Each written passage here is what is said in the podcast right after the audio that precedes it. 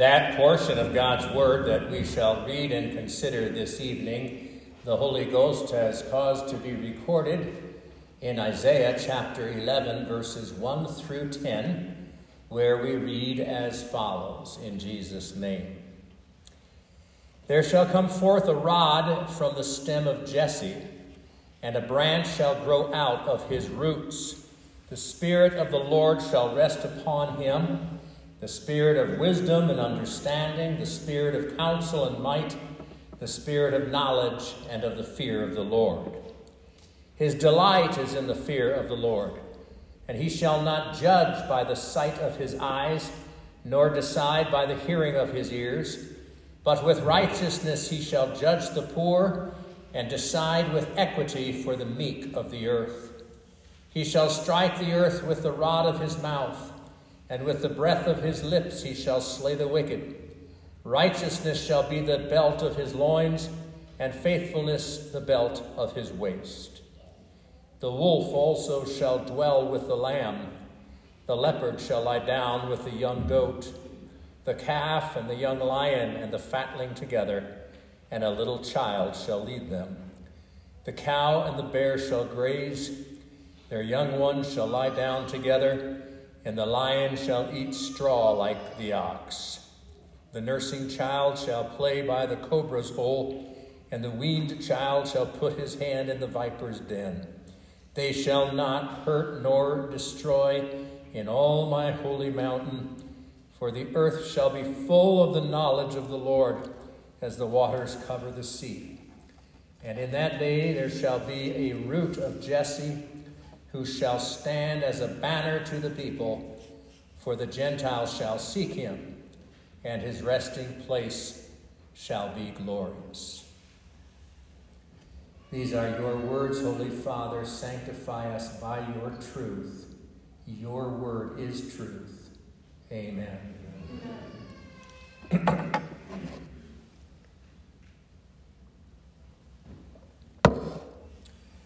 Uh, dear friends in Christ, a grace to you and peace from God our Father and from our Lord Jesus. Amen. Last Wednesday, we looked at the words of Isaiah chapter 2 about the coming of Christ to bring peace on earth.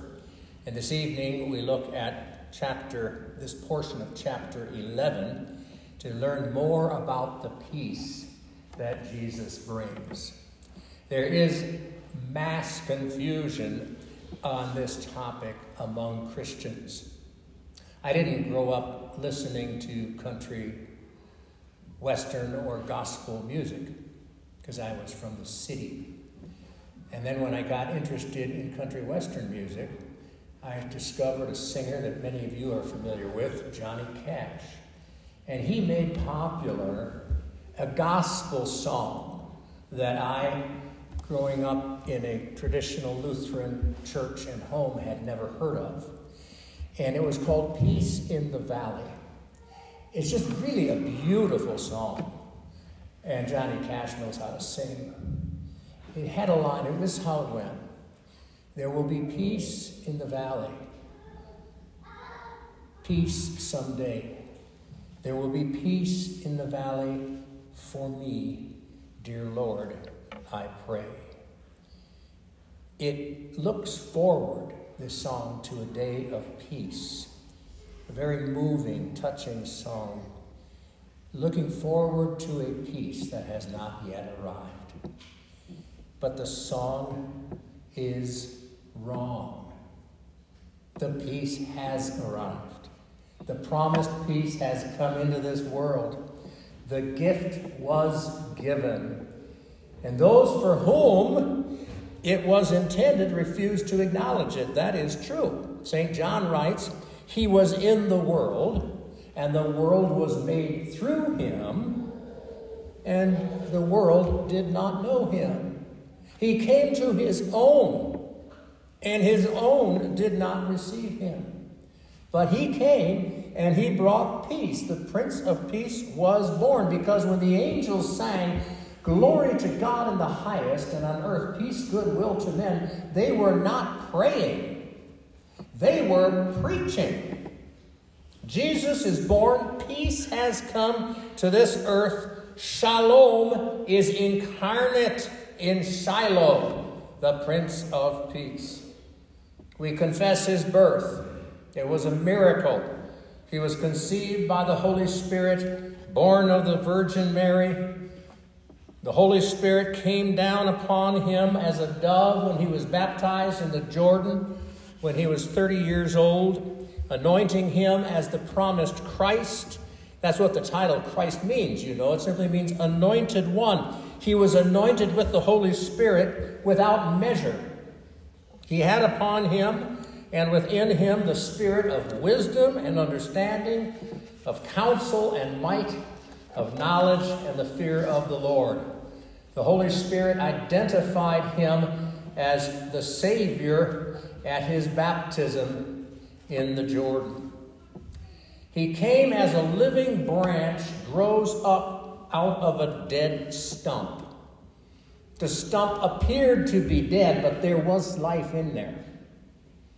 Remember how God had promised a Savior that would come from Abraham, from Isaac, from Jacob, from Judah, from David, the son of Jesse. And since God promised it, it had to happen, but it didn't look like it was going to happen because the glory days of David's kingdom were long over. The dynasty of David had been divided and was a shell of what it once had been. The heirs of God's promises were ruled by heathens and by Jews without any religious conviction, but God cannot forget his promises. He came to establish a government but the government of this Savior would be different from any other human government ever established. It would be unique, unknown among the rulers throughout the history of the world. Listen again to the words of the prophet. He shall not judge by the sight of his eyes, nor decide by the hearing of his ears, but with righteousness he shall judge the poor, and decide with equity for the meek of the earth. He shall strike the earth with the rod of his mouth, and with the breath of his lips he shall slay the wicked. The, the rod of his mouth, the breath of his lips is his word. Righteousness shall be the belt of his loins, and faithfulness the belt of his waist. Now, we certainly know that all legitimate authority comes from God. The Ten Commandments summarize for us what is right and wrong. And these commandments were written by God on stone at Mount Sinai. And yet, there has never been in this world an entirely just, fair, and equitable government. Why? For two reasons because of the sinful nature of those governing and because of the sinful nature of those who are governed. Those who govern don't apply the law fairly. And that's because they would rather serve themselves than those they govern. They claim to be servants of the people, but they crave power, prestige, personal enrichment, and all the perks of their offices that make them feel good about themselves. Power corrupts because it appeals to the pride and vanity of those who use it. And then there are those who are governed.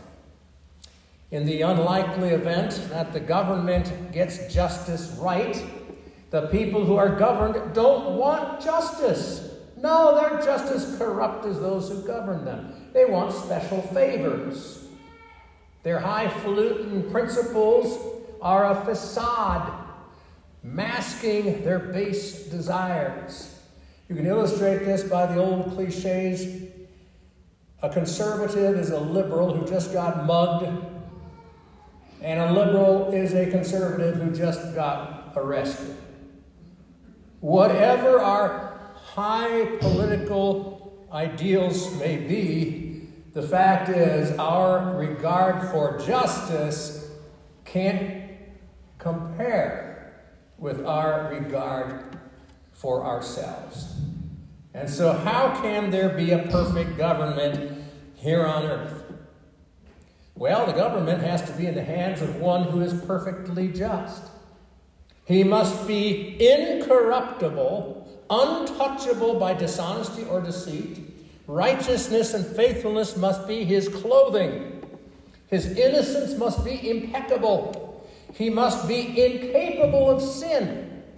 And he is. The holy God become man cannot deny himself. He cannot lie or deceive. He cannot sin. He cannot desire what is wrong. The servant of Israel's prophecy is born. But then more is needed if there's going to be true peace on earth. More is needed if there is going to be that perfect justice that peace requires. Not only must the one who governs be just, but those he governs must also be just. The branch of Jesse is a just or righteous branch, but more than that, he is what you've been singing. The Lord our, our righteousness. He is our righteousness. He's not just just in and of himself, but he brings to us and gives to us the righteousness that is required of us. What we must be, he is. What we must do, he does. What as we must love, he loves. What we must obey, he obeys. What we must suffer, he suffers in our stead.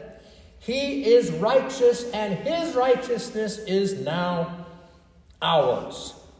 It is ours by that wonderful exchange, whereby the righteous one becomes the sinner, and we sinners become righteousness. It's a double imputation. Our sins are imputed to Christ. His righteousness is imputed to us, so we stand before God righteous in his sight. But we're righteous only in Christ. It isn't a righteousness that we do. He does it. Let there be no mistake about this. If you look to anything you do to find peace with God, you're never going to find peace with God. The peace is Christ come to you. Because when he comes to you, he gives himself and his righteousness to you. And that's how you become righteous. So there is peace. There is peace within. The hatred of God and neighbor give way to the Holy Spirit's gracious call. He comes and he lives inside the Christian's heart.